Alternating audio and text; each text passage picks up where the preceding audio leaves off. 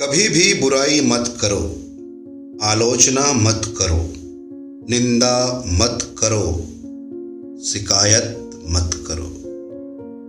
नमस्कार दोस्तों, मैं फिर आ गया हूँ आपके सामने एक नई कहानी, एक नई दास्तान, एक नई जानकारी और एक नया ज्ञान लेके।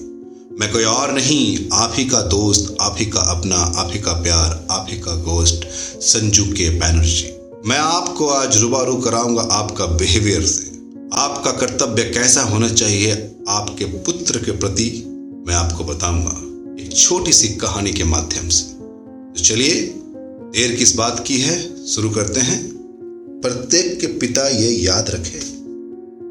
जरा सुनो बेटे, मैं तुमसे कुछ बातें करना चाहता हूँ। तुम गहरी नींद में सोए हुए हो। तुम्हारा प्यारा सा, छोटा सा हाथ तुम्हारे कोमल गाल के नीचे दबा हुआ है। तुम्हारे पसीने में तार माथे पर घुंघरेले बाल बिखरे हुए हैं। मैं अकेला हूँ और चुपचाप तुम्हारे कमरे के अंदर आया हूँ।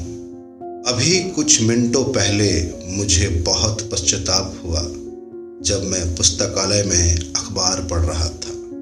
इसलिए आधी रात के समय किसी अपराधी की तरह तुम्हारे बिस्तर के पास खड़ा हुआ हूँ। वो बातें जिनके बारे में मैं सोच रहा था। बेटे, आज मैंने तुम पर बहुत क्रोध किया था। जब तुम विद्यालय जाने के लिए तैयार हो रहे थे, मैंने तुम्हें खूब डांटा था।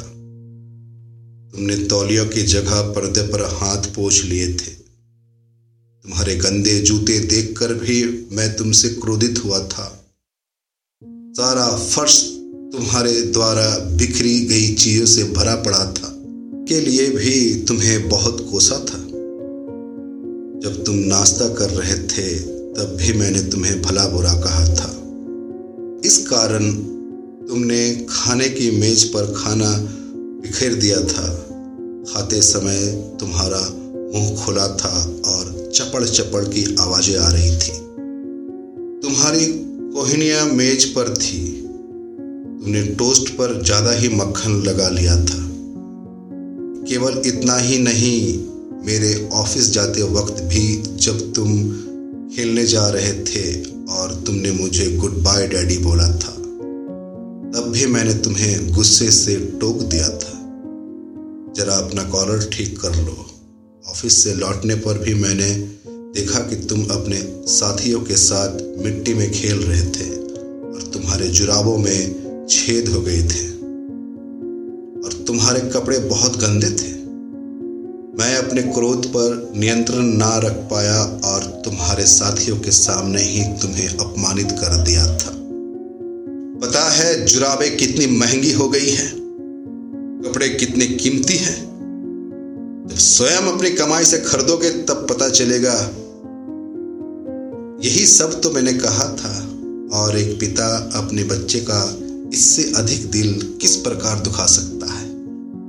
तुम्हें तो याद ही होगा कि रात को जब मैं लाइब्रेरी में पढ़ रहा था और तुम मेरे कमरे में आए थे, कितने सहमे हुए और आतंकित थे। तुम्हारे आँखों में झलक रही थी। तुम्हारे सीने की चोट। तब भी मैंने अखबार के ऊपर से देखते हुए पढ़ने में रुकावट डालने के लिए तुम्हें बुरी तरह से झिझोड़ दिया था। अभी तो चैन से जीने दिया करो और तुम दरवाजे पर ही मूर्ति बन गए थे। तुम कुछ भी बोले नहीं थे। मेरे पास भाग कर आए थे और गाल में अपनी बाहें डाल दी थी। मुझे चुमा था और फिर गुड नाइट डैडी कहकर एकदम गायब हो गए थे। तुम्हारी नन्ही बाहों की पकड़ ऐसी मज़बूत थी कि वह ये एहसास करा रही थी कि इतनी उपेक्षा के बावजूद तुम्हारा मन मंदिर में खिला प्रेम रूपी पुष्प अभी भी मुरझाया नहीं है। और फिर तुम सीढ़ियों पर ज़ोर ज़ोर से खट खट करके चढ़ गए थे। हाँ बेटा इस घटना के कुछ क्षणों के बाद ही मेरे हाथों से अखबार छूट गया और मैं आत्मा गलील में डूब गया।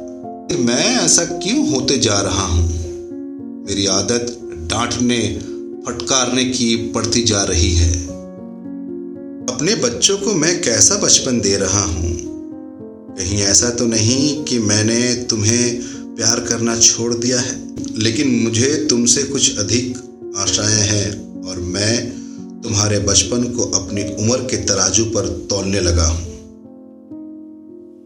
तुम बहुत प्यारे, सच्चे और अच्छे हो। तुम्हारा नन्हा सा मासूम हृदय तो चौड़ी पहाड़ियों के पीछे उगती, सुबह के भांति विशाल है। तुम्हारे अंदर तो बहुत बड़प्पन है। तभी तो इतनी डांट के बावजूद तुम मुझे गुड नाइट किस देने आ गए थे। तुम में कोई मैल नहीं है। ये बात इसलिए इतनी खास है।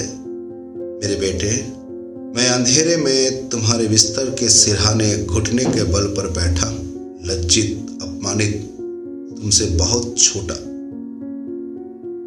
ये तो केवल एक दुर्बल पश्चाताप है। मुझे मालूम है कि अगर मैं अभी तुम्हें जाकर ये बताऊँगा तो तुम कुछ भी नहीं समझोगे। मैंने सोच लिया है। कल से मैं तुम्हारा प्यारा पापा बनकर दिखलाऊँगा। मैं तुम्हारे साथ खेलूँगा, तुम्हारी प्यारी प्यारी बातें पूरे दिल से सुनूँगा, तुम्हारे सुख, दुख सब बांटूँगा। अगली बार तुम्हें डांटने से पहले अपने जीभ को अपने दांतों के नीचे दबा लूँगा। ये मंत्र हमेशा रटता रहूँगा। मेरा बेटा तो अभी छोटा है, प्यारा सा, नन्हा सा, मासूम बच्चा है। दुख होता है कि मैं तुम्हें बहुत बड़ा मानने लगा था। लेकिन आज जब मैंने देखा कि तुम कैसे थके थके, मासूम से पलंग पर सो रहे हो, एकदम निश्चिंत के साथ, मुझे ये एहसास हो गया है कि तुम अभी छोटे से बच्चे ही तो हो। कल तक तुम अपनी माँ के बाहों में झूल रहे थे। उसके कंधे पर सिर रखकर सो जाते थे। मैंने तुमसे कुछ ज़्यादा ही उम्मीद बाँध ली थी। पर मैं अब जान गया हूँ कि बेटे, जो खुशियाँ मैं बाहर ढूंढ रहा था, वो खुशियाँ तुम्हारे साथ ही मिल सकता है मुझे। कल तक तुम अपनी माँ के गोद में खेल रहे थे और मैं आज कैसे मान लू कि तुम बड़े हो गए हो? तुम्हें सब कुछ आ गया है, तुम सब कुछ कर सकते हो। ये मेरी गलती थी बेटा। ये मेरी गलती थी बेटा। इसलिए तो मुझे अपनी गलती का एहसास हो गया है। पश्चाताप कर रहा हूँ मैं। लेकिन हाँ बेटा, आज के बाद से तुम्हारा डैडी तुम्हारे साथ है।